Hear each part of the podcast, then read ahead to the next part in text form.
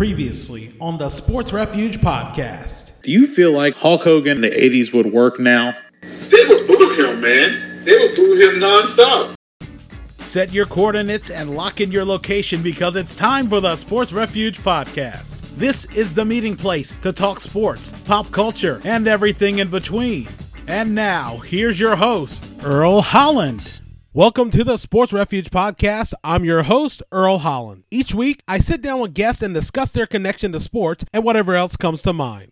New York City is a place that offers a variety of activities and plenty of options for sports fans. Living in New York, Scott Johnson is in that hotbed of sports action. The self professed New York Jets and Mets fan sits down with me to talk about his sports fandom. Scott will also talk about why there are certain fan lines drawn across the city, what it's like to date a fan of a rival team in the same city, and how a Super Bowl provided a giant healing moment. We'll also talk comedy as Scott shares his experiences doing stand up and his Mount Rushmore comedian. And now, my interview with Scott Johnson. Here, this week's guest is a good friend of mine from college from the University of Maryland Eastern Shore. I know I've been doing a lot of these interviews, but I thought it's always good to go back and touch your roots and talk about the good old days. This is Scott Johnson. Scott, I know, is probably one of the most avid sports fans that I can think of. I remember Scott would come in basically every day wearing different attire of every sports team, and that tells you the passion that he has. Scott, uh, how are things going your way? Things are going well. It was mostly the sports thing, and because that's what they were wearing back in the days. Knock out two birds with one stone. I know you're talking about being a sports fan. How many jerseys, if there is an estimation, do you say you have? Over 50. I don't know exact number because half of them are in storage right now, but it's like way over 50. Do you remember the first one you ever bought? Oh, the first one I ever bought. Actually, the first one I ever bought was before I went to college. My mom bought me a Michael Strahan replica Giants jersey. I still have that jersey, but that was like the first jersey I bought. And all of a sudden, I just fell in love with the different designs of the jerseys, the different logos, the different colors. What is the most unique jersey that you have? I've seen you with football ones. I, I know you have a few baseball ones as well. And I think you have a couple of hockey sweaters, I believe. But what is your most unique one? One that I guess people who know you wouldn't expect that you would have? Well, it's an interesting question. The most unique one that I have that my fiance hates was the first Phoenix Coyotes hockey jersey. You know, the old one with the coyote holding the hockey stick and all those weird patterns. Oh, yeah, the one that looks like a Picasso painting. Yep. That was probably the most unique one because she just hates it. Like every time I wear it, she has this look in her eye like she wants to burn it. Do you have any soccer jerseys? I'm not sure how avid of a soccer fan you are.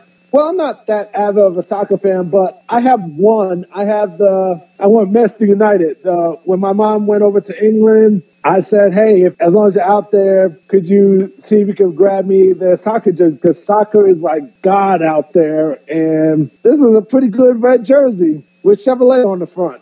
What are your thoughts on jerseys with corporate sponsors? I know that especially you see it in international soccer and it's slowly starting to make its way towards the United States and some of those pro leagues. What do you think about that? And I had always thought that having those designs on there, you get away from having those advertisements on there, you end up getting away from the designs of a lot of those jerseys. Well, I'm not a particular fan of a constant reminder of, hey, cheer for our team, but remember, buy Chevrolet. Because I know doing it on NASCAR. I hear NASCAR fans say they've been doing this for years. They have advertisements all over their car and everything, and that's fine. But the WNBA, you know, it's not a high revenue stream, so you can understand why they have the teams advertise on them. And even this year with the NBA, they have advertisements like for the Golden State Warriors, they had what was it, Redbubble or something, or they had like a red R on there.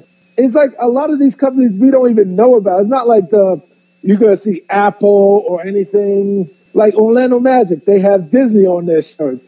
The Knicks they have Square Equinox. I didn't even know what they were. I guess, in my opinion, it kind of takes away from the game, but because we were so used to just it's just a jersey. There's no Chevrolet, no advertising. It was just the jersey. And I guess times are changing. Everybody's trying to make money now, and I can't knock someone trying to make their money. Yeah, I just like noticed looking at the Cavs, they have like a little Goodyear logo. I believe Goodyear is like right in Akron. So it, it helps when you have basically Akron's, well, had at one point Akron's favorite son, and the cross promotion works well. What is the favorite jersey that you have? I think it would be right now the Mets jersey, the one from 2015, because that was the year they went to the World Series. That is probably the most favorite one I have right now. I mean, I have a whole bunch of them, but the one that sticks out to me is because it's not just the jersey like the other jerseys. It's because I'm a Mets fan and it meant more to me when they went to the World Series. That was the same jersey they had that year. So it kind of means a little more than other jerseys I have. Living in New York, you are basically in probably one of the hotbeds of sports. The only one that probably would compare to it, maybe Chicago, definitely LA. But living in a basically one of the biggest sports hotbeds, what is it like? Especially having so many different outlets. There's two NBA teams, two NHL teams, technically two NFL teams, two baseball teams, and a whole bunch of other things around that. What is it like being there?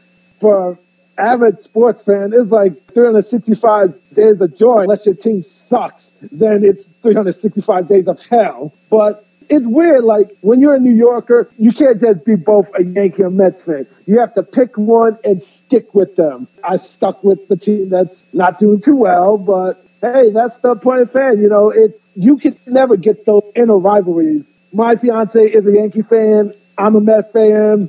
She's a Giant fan. I'm a Jet fan. So it's like it makes it more interesting, but it's always hot topics. It's always people on the verge of burning down the whole city if one thing's going wrong. I can remember fans talking about the Yankees, not realizing they're a good team right now, but they was like, oh no, they're not doing enough. Oh no, we need to fire them. It's like everything's a touchy moment. And this is by far the difference between big market teams and small market teams. Big market teams, you have that pressure like you need to win. If you don't win, if there's not a championship parade, it's considered a failure. Small market teams, if you make the playoffs, they'll throw a party for you. Living near Philadelphia now, before there was pretty much a sense of when are we going to get our win? When are we going to get our win? When is everything going to turn our way? And then things started slowly changing with the Phillies winning that World Series, and then the Flyers doing well, and then the whole trusting the process with the Sixers and them starting to turn around. And then after the Super Bowl win for the Eagles, I honestly thought it was going to sort of be like a Boston type arrogance that would have shown up. But honestly, it seems like it's been fairly subdued. They want to win more, which there's nothing wrong with, but it seems like it's been fairly subdued. But then again, I don't go into Philadelphia that much, and I haven't been listening to a lot of talk radio that much. I know everybody's sort of still on the Nick Foles for president banner and campaign, but so far I think it's timid, especially knowing the reputation that fairly or unfairly Philadelphia fans get. I think the difference between Philadelphia fans and Boston fans is like New Yorkers, they won't really mind if Philly wins, but if Boston wins, it's just like they will never let you live it down. When you have the Patriots going to the Super Bowl every other year, and you have the Red Sox doing well, before they wouldn't dare talk with the brass that they do now. But you had the Bruins winning the cup, you had the Patriots winning five Super Bowls, you had the Celtics winning, and now you have the Red Sox who not only broke the curse, but just straight smacked it around for a few years. So I think it's that arrogance that Boston have. It's weird. I was in Boston a few months ago, and in the airport, they have all the banners of every championship that city has won. It's just crazy. Like they, they just throw it in your face. Philly, they're more like, oh, we're waiting for the other shoe to drop. It, it never happens with us. But now that the Eagles finally got over the hump and finally got the championship, like hey, let's just enjoy the ride. I know you're talking about the other shoe to drop, and it just sort of made me think. Especially, it feels like with Philly, that whole symbol of everybody gathering around Rocky statue after the Super Bowl is like probably one of the most symbolic moments for sports fans. I don't think there's anything very comparative. There is one. the Cubs. You can say Philly waited 50 years. Cubs fans like, oh, that's cute. That's real cute. Like you had people crying, and this is like before the Eagles. We were just like, oh, we didn't pay attention unless you're an avid football fan about the Eagles never winning the Super Bowl. But we're talking about a Cubs team that's been around for over 100 years. Everybody knows them. They call them the lovable losers. You have people who live and died and lived and died, and they never seen it. The moment that happened, everything came full circle. Like all the suffering over a hundred years. I think that was probably one of the greatest sports moments, championship moments out there. I mean, like I said, Philly never won in Super Bowl. No one really knows about that. Everybody knows that the Cubs haven't won one in a hundred years. Oh, I think everybody knew about the Eagles never winning a Super Bowl. If you've seen the on social media, the memes of Eagles Super Bowl ring and there being a picture of nothing in plexiglass, that I think no, a lot of people knew, especially people no, in the NFC East. Oh yeah, they knew, but I'm talking about before social media. Like we all know before social media, what did you hear about more? The Eagles not winning a Super Bowl or the Cubs not winning the World Series? I would probably talk about the Bambino curse before the Cubs. And think about it, going back to 2003, where both the Cubs and the Red Sox were in the LCS. And just so a comedy of errors occurred. Pedro blowing uh, the lead, Aaron Boone's walk off, Bartman Alex Gonzalez bucknering a ball basically on a double play that could have changed the tide of both series. They had already did a documentary on HBO talking about the two fan bases, and you can tell they had Boston celebrities talking about, yeah, you hear Cubs fans deemed lovable losers, but if you called a Red Sox fan that, they'd punch you straight in the face. I would believe that, honestly. I was afraid to wear New York stuff out there. They'd be like, oh, you're New York? Crack. Yeah, fan bases change once they get championships. Sometimes they'll get arrogant, sometimes they'll get humble. All you can do is just look at Golden State fans and look at Capitals fans. Caps fans might be preoccupied. Well, with Caps fans, it was a little more subdued celebration. I honestly thought it would be like almost Philly like celebrating you guys won the cup.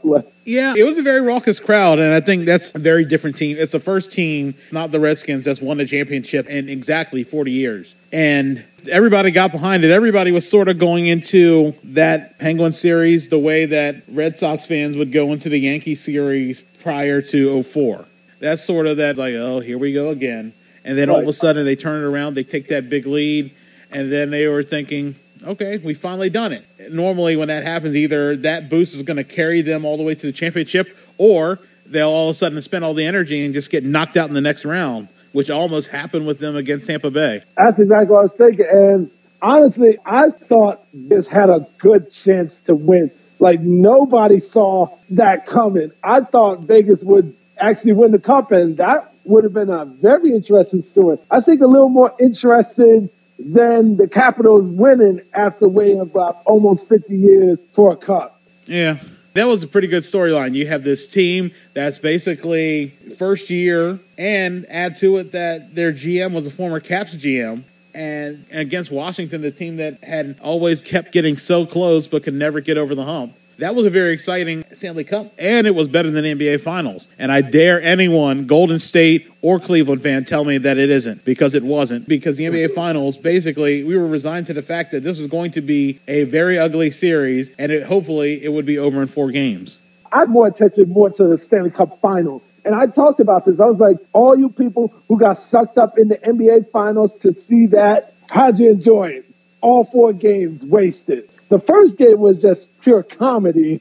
And then the three was just the inevitable. We knew what was going to happen. The Stanley Cup, I always say the Stanley Cup playoffs are the most exciting playoffs other than the NFL because you have games that all it takes is one goal. Like all it takes is a deflection of a puck and eight weeks are down the drain. I think that's more captivating because you can't predict the Stanley Cup final. Let me ask you something. When you saw the Stanley Cup final and you saw the NBA finals, did anyone think that the Stanley Cup final would have more games than the NBA finals? Oh yeah, I thought it was going to. I, whether it was going to be five, six, or seven, I already knew it was going to be more entertaining. I was just hoping that seven games would be perfect. Think about it with baseball. There's been back-to-back seven-game World Series, and those games have been exciting. I remember 2016's World Series. That by itself was probably the most exciting Game Seven that I've seen in the past few years, just because the tie home run, then them going to extras, and everything that occurred the rain delay, and just sort of building up the drama for it. And it's Cleveland. Oh. That was another story. It's always funny. Everybody talks about, you know, Golden State was up 3 1. People forget that the Indians lost in the most Cleveland way possible, being up 3 1 and blowing the lead to the Cubs. It was like the World Series of curses. Yeah, I think it was more detrimental to Golden State than to Cleveland because Golden State was quote unquote the best team ever.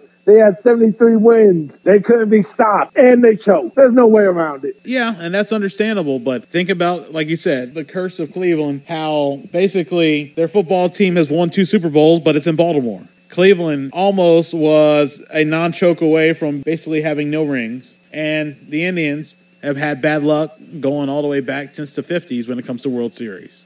With Cleveland, take all that away. For those two series, Golden State was a juggernaut. Cleveland was a feel good story, but when a juggernaut is that good, you expect them to win. You don't expect them to blow a 3 1 lead. And to Cleveland, of all teams, if they didn't choke, Kevin Durant would not be a warrior. I'm saying this right now. If they did not lose that finals, Kevin Durant would not be on the Golden State roster. And if Oklahoma City didn't choke in that one game, Kevin Durant would probably not be a warrior either. Or maybe he would be a warrior just because they might feel like if you can't beat them, have them join you, which has become sort of that sentiment now in sports. If you can't beat them, join them. Or join up with somebody else who might have a better chance.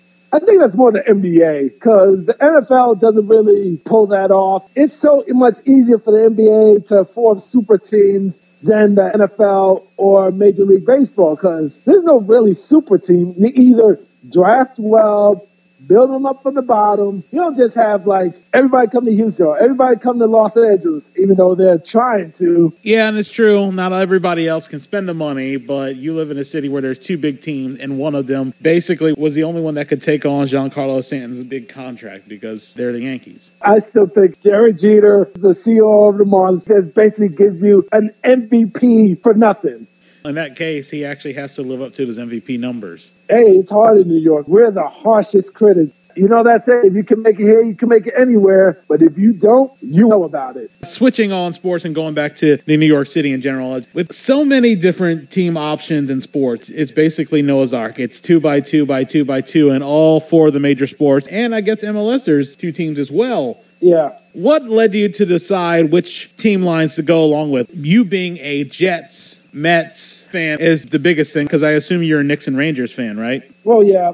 But it's weird if you're a Giants and Mets fan. It's weird if you're a Jets and Yankees fan. You can't be that. You have to be Mets, Jets, or Yankees, Giants. And for me, why I choose to be a Jets fan is because when I was younger, I always wanted to go to Giants Stadium. My grandfather was a Giants fan, but he wouldn't let me go. And I was really upset. I'm like, why can't you let me go? I want to see football. And that's probably why I chose to be a Jet fan, because it was just like that childhood moment, like, oh, you won't let me go see the Giants, huh? Okay, I'll go for that team. Yeah, it seems like a lot of people's fan choice are sort of based on family. I used to have a boss who is from Maryland. Father was a diehard Baltimore Colts fan. And basically, he ended up becoming a Chargers fan because one time it was Chargers against the Colts and he was cheering for the Chargers. And then his dad said, That's it. Now you're a Chargers fan. To this day, he still is a Chargers fan. And it's very interesting that how something like that would have started all the way back by sort of being a bit contrarian, and now you sort of have to stick with that team forever. Well, I kind of wavered when I was younger because back in 94, when the Knicks lost to the Rockets, I was crying my eyes out. I was just sitting in my room just crying.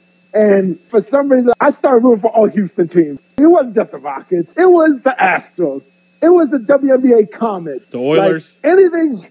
Were the Oilers back then? I don't Yeah, the Oilers hadn't them. left yet. Uh, they were like a year away from moving to Tennessee. I just overnight that heartbreak. I took on the whole persona that I was a Houston fan. It was crazy. Every time someone asked me, "Hey, where are you from?" Houston. And I used to love the Orioles too because my aunt lived in Silver Springs and the Washington Nationals weren't there yet. So I was like into Baltimore. I was into the Ravens. I actually went on a tour of M&T Bank and I was just decked out in all Ravens. And my mother just looked at me like, oh dear Lord, what have I done? I know what you're talking about the way everything in New York sports is sort of divided like into two separate parties. I would have thought since you are a Jets and Mets fan, you would be an Islanders fan. Yeah, I guess I wasn't because the Rangers were so close by, and I didn't really start following hockey until like years down the line. It was actually 94 when I started following. I saw the Rangers win the cup. I wasn't really into hockey. I just watched it and was intrigued. Uh-huh. Now that I see it,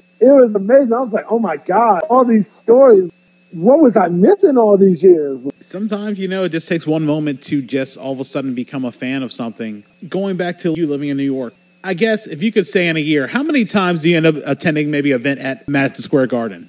Uh, well, I couldn't really afford the Knicks prices. I mostly went there for the Liberty games. And I believe I went to one Ranger game and about a handful of Liberty games at the Garden. Being in New York, especially, it seems like it's a richer place. I mean, does it make it harder to take in sporting events? Being a Mets fan, it seems like it's easier to get a ticket to a Mets game, regardless if they're winning or losing, as it would be to go to a Yankees game because you see all those seats there are empty at Yankee Stadium. And it's hard to believe that, well, I guess it's easier to believe that it can be expensive trying to be a sports fan in New York. Yeah, this is just like paying rent. And I'm thankful nowadays there's more ways to experience being a New York sports fan than before. Because before we didn't have social media who had groups that, you know, a group of them go to the game. We didn't have no seven line army. We didn't have groups in Facebook that go out to games and find the cheapest ones. No, we basically, if you can't afford it, you have to watch it on TV at home. You were too young to go to bars. I think nowadays it's easier than it was years ago. And it's funny, I'm trying to make it a goal to go to all 30 MLB stadiums and so far I'm at seven. The Northeast Corridor is probably the last bit to catch. So Boston, Citi Field, Yankee Stadium. And just looking at it, buying a ticket to a Mets game seems extremely easier than buying just even a nosebleed seat in Yankee Stadium. It definitely is. I've been to enough Mets games. Like the last Met game I went to uh, a week or two ago, I was on the baseline for only 20 bucks. You can imagine where you get 20 bucks at Yankee Stadium, section 500. I'm not even sure that even gets you in Yankee Stadium.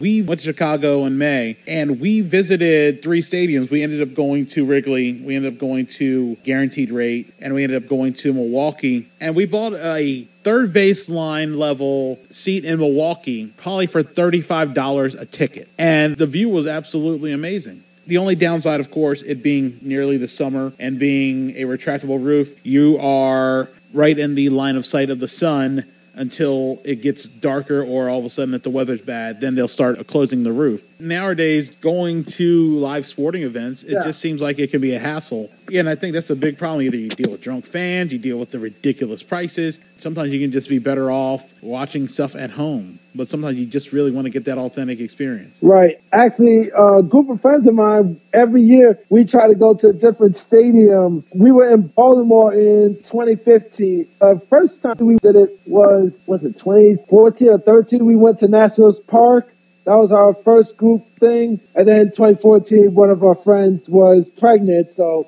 couldn't really go anywhere. So 2015, we went to Camden Yards. 2016, we went to PNC. That's an amazing park right there. Last year, we did Dodger Stadium and AT&T. That's a that's a great park out there. You you need to go out there and see it. That'll probably be one of the later ones, especially try to hit a lot of the West Coast. I only got one on the West Coast, and that's Dodger Stadium. But eventually, best thing to do probably hit the Northeast, get that out of the way. I'll be up to 10. And then hit the Southeast, Tampa, Atlanta, Miami. That'll be 13. And then the rest of the Midwest, then Texas, then Arizona, and then the rest of the West Coast.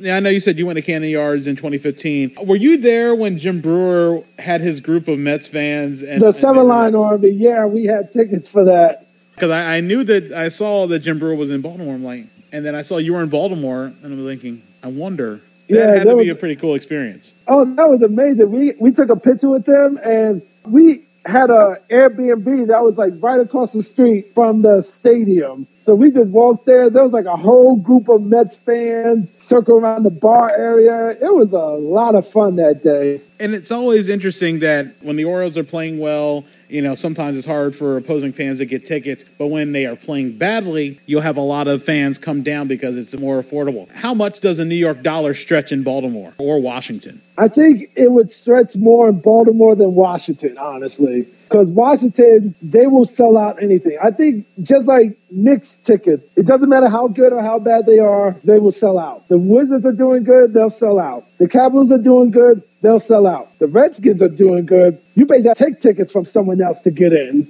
Yeah, but the keyword is if. And even then, it's funny when you say about the Nats fans. Yeah, when they're doing well, Baltimore still shows up and, uh, and ends up owning that stadium. And it's because I remember going to Nats Park, it was a sea of orange. It was probably 60 40 Orioles fans as opposed to the Nats fan. Yeah, I can see that because it's like Baltimore was there for a lot longer than the National fans. And it seems like National fans are kind of wishy washy. Oh, I hope I'm not offending any of them, but I don't care. I'm a Mets fan. I think a lot of Nats fans might be displaced Orioles fans. Hey, it's great to have a team in your backyard instead of having to make all the travel. And I can understand that. Travel is the biggest thing, but it's funnier for me. I'll take the hour trip from Delaware to Baltimore as opposed to the 40 minute trip to Philadelphia. I mean, maybe just a level of comfort. Yeah, I think most of these fans is convenient fans. Oh, this stadium's right here rather than go out there. What a convenience. Going back, I know earlier you mentioned you and your fiance are fans of different teams. How does that end up working? How did that end up coming to happen? I guess because being in New York, you're going to have the odds where you're going to be a fan of one team and maybe a fan of other. But are there any similar teams that you guys are fans of? And then how does that work dating and being fans of rival teams? I like how you laughed when you was like, "Oh God, this household's going to be hell." But it hasn't been as bad. Like she's a fan, but she's not like a hardcore fan. Like I think I'm more hardcore than she is. I mean, we have a little side bets. Like when the Giants and Jets played against each other a few years ago, the loser had to cook. Thank God I won because I can't cook, not that well. So we both would have lost. It sort of sounds like Alien versus Predator. No matter who wins, we all lose. Yep, pretty much. All right, back to my me and my fiance's battle of world. I told her, like, listen, if we have children, I would love them to death until they say, let's go Yankees. Then they're your kids. Because it's not like a real house divided. I think it will be, if we have two, I'm like, listen, can I at least have one Met fan? You have one Yankee fan and have it like that? Feels like it would have to make you think you have to go to Maury. Is this kid mine? Yeah, because this kid's wearing a Yankee hat. I do not recognize him. He does not look like me. He's wearing pinstripes. So moving on to subjects, going back to I know we were talking about jersey collections, but do you collect any sports memorabilia? I collect a few. I have mostly baseballs and bobbleheads. I collected.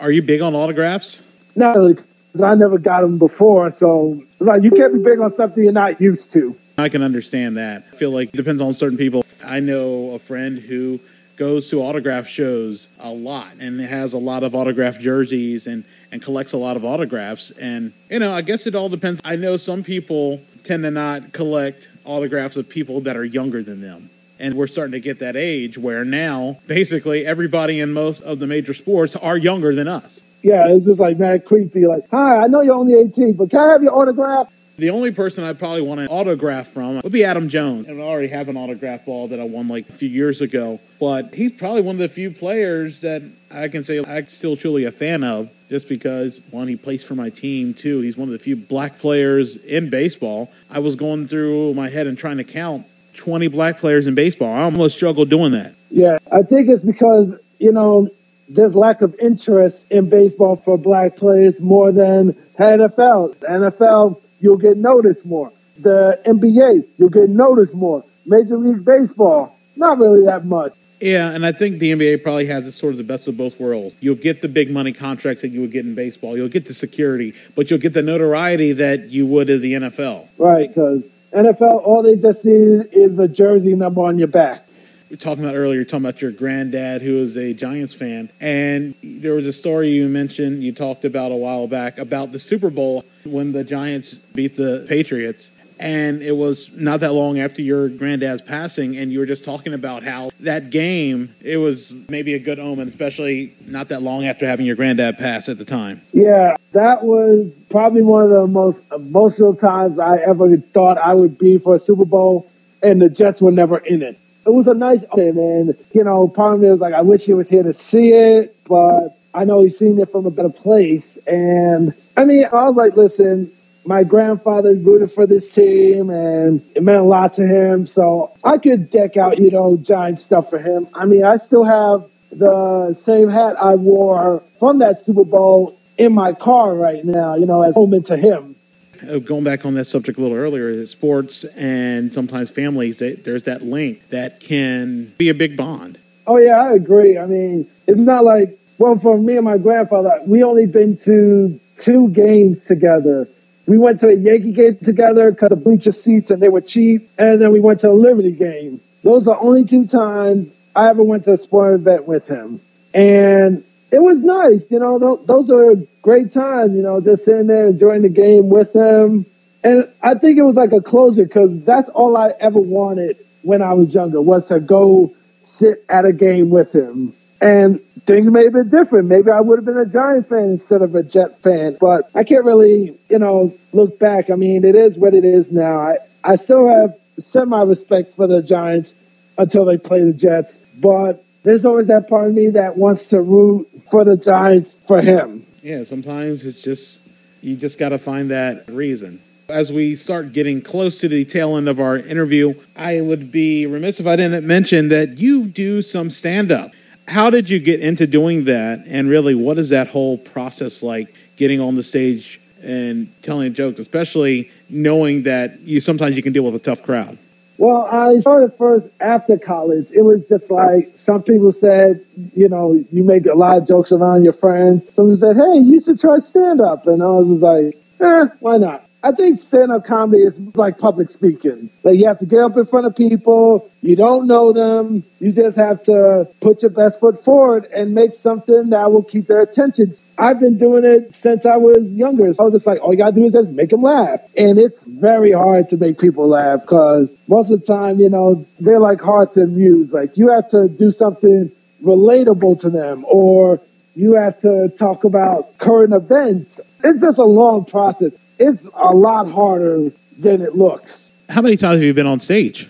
I've been on stage a good handful of times, not like over a hundred, but I mostly did open mics, fifteen or twenty times. Do you try to write stuff down? How do you just go sort of preparing that, or do you just go off the top of your head? Well, you try to, you know, do your research on what you could talk about. And then once the time you jot down ideas like, okay, this is what's going on. What can I talk about this? Or if you write down experiences and then try to see what would be funny about those experiences, and then you think back, it's like a mixture of both for me.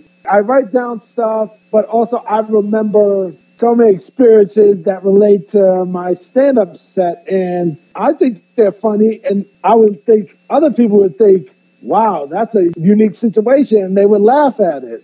In your mind, what do you think is more important when it comes to telling a joke? Is it timing or is it delivery? I think it's a mixture of both. Like with public speaking, like you have to make sure they hear what you say. You have to deliver it with pizzazz. You have to make it stand out brighter than anything else. And it just has to click. Everything has to like work together. Recently, I just got back into it. I haven't done it in years and my timing was a little off. I was just throwing out there, seeing if things could click and I think like with everything, it takes practice, especially if you can get to it. You need to work on your time timing because they only give you a small window, like five, seven minutes. You got to work on how you space out your jokes and how much time you have left. You have to have like a mental clock. Like, okay, I got two minutes. I got time enough to tell this quick story and be done. If you had to choose, and I always think this is a good question because humor is subjective. Everybody has different types of humor. If you had to do a Mount Rushmore of comedians, past, present, doesn't matter what genre, who would they be? Wow. Um, I would have to go Richard Pryor, Eddie Murphy, Dave Chappelle, and Chris Rock. Hmm. Why those four? I'm always just curious about that. Well, Chris Rock is more intellectual, and his comedy makes you think too. I mean, like for example, Kevin Hart, he just makes you laugh and laugh and laugh, but you know, it's mostly about his personal experiences, and there's no knock against him. But Chris Rock, he makes you think about what's going on in the world and he makes you laugh. Like I said, everybody has theirs, and I'm always sort of waffling on my four because it can go in any direction. But if I were to say my four at this moment, which probably could change in any hour depending on really how you're feeling because there's so many that could vie for that. My top four one is George Carlin. I like George Carlin. I like Redd Foxx. I like Ronnie Dangerfield, and he might be, sort of be the interchangeable one. And I like Chappelle. And then some other times I have Waiting in the Wings. I have Paul Mooney. I like Lavell Crawford. Those are two comedians I definitely like. And it's very sort of tough to choose. But the Mount Rushmore is basically those four. Those are the four that you have to pick. To me, it's really hard to. I may interchange between maybe two of them, and you never know who it could be on a particular day. All right, let me ask you. Dave Chappelle's on both odds. Is that mainly because of his stand up or because what he did with the Chappelle show? I had to compare it to Redd Foxx. I like Redd Foxx's stand up, and Sanford and Son was funny too. But I think if we go solely on the stand up, I just go basically stand up. I can recite a bunch of Chappelle stuff off the top of my head and a lot of other comedian stuff. But if you start adding in the TV stuff and movie stuff, it can be completely different because I feel like Chris Rock didn't get an opportunity to shine on Saturday Night Live. But, you know, some of his rare appearances in movies they were all right. Like, I'm going to get you sucker. That's classic. And he ended up doing that uh, on In Living Colors, Cheap Pete. But if we went solely stand up only, because then there's plenty of other guys like, I think Tracy Morgan is funny on 30 Rock. I haven't seen the OG yet, but I don't know, a stand up. Maybe I'm assuming he's going to be like Tracy Jordan as opposed to Tracy Morgan. And like with Donald Glover, like he said, if you're expecting any of that community stuff, you're not going to get it. But he's very funny too.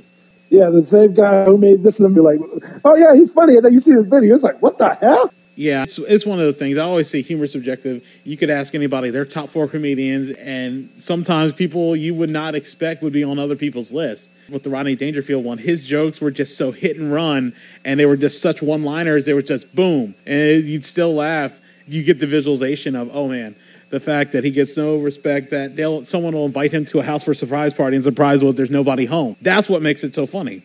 Exactly what I mean. The delivery. You know, anyone says that it may not fly, but if he says that with delivery, it works. Yeah, and I think that's another thing. You hear about everybody stealing jokes, and Carlos Mencia was a big issue with stealing jokes, and I think they're talking about Dane Cook, and there's all of this talk about Amy Schumer stealing jokes. And sometimes some people can put it together with a different delivery but I feel like timing is more for like sketches and things like that, and delivery is more for when you're on stage, hot in the middle of the bright lights. Oh yeah, well, to each his own. You know, if you have a particular skill, you got to work with what you got. Like I said, there's plenty of funny comedians that maybe while they're not on the top four, there are plenty of ones that make me laugh. I like Frank Caliendo as well, just because of all of his impressions, especially when he was doing the football picks on the NFL on Fox some of those oh, impressions yeah. were just a lot of them were dead on. I know some people think impressionists aren't like a cheap form of comedy, but I also laugh at Triumph the Insult Comic Dog, so you never know. Well, yeah, I think it's like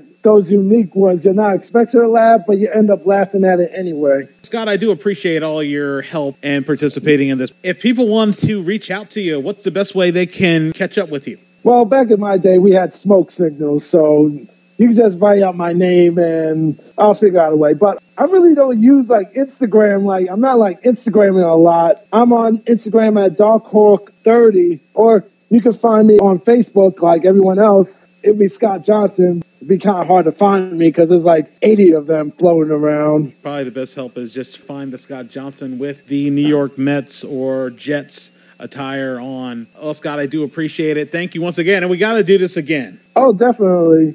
I want to thank Scott for participating in this conversation, and I look forward to having him back on the show again. On next week's episode, my guest will be Linwood Outlaw. We'll talk about the NBA and the level of competition. To listen to some of our past episodes, go to thesportsrefuge.com or you can find them on Apple iTunes, Stitcher Radio, or Google Play. Until next time, this is Earl Holland saying thanks for listening to the Sports Refuge podcast. Have a good one.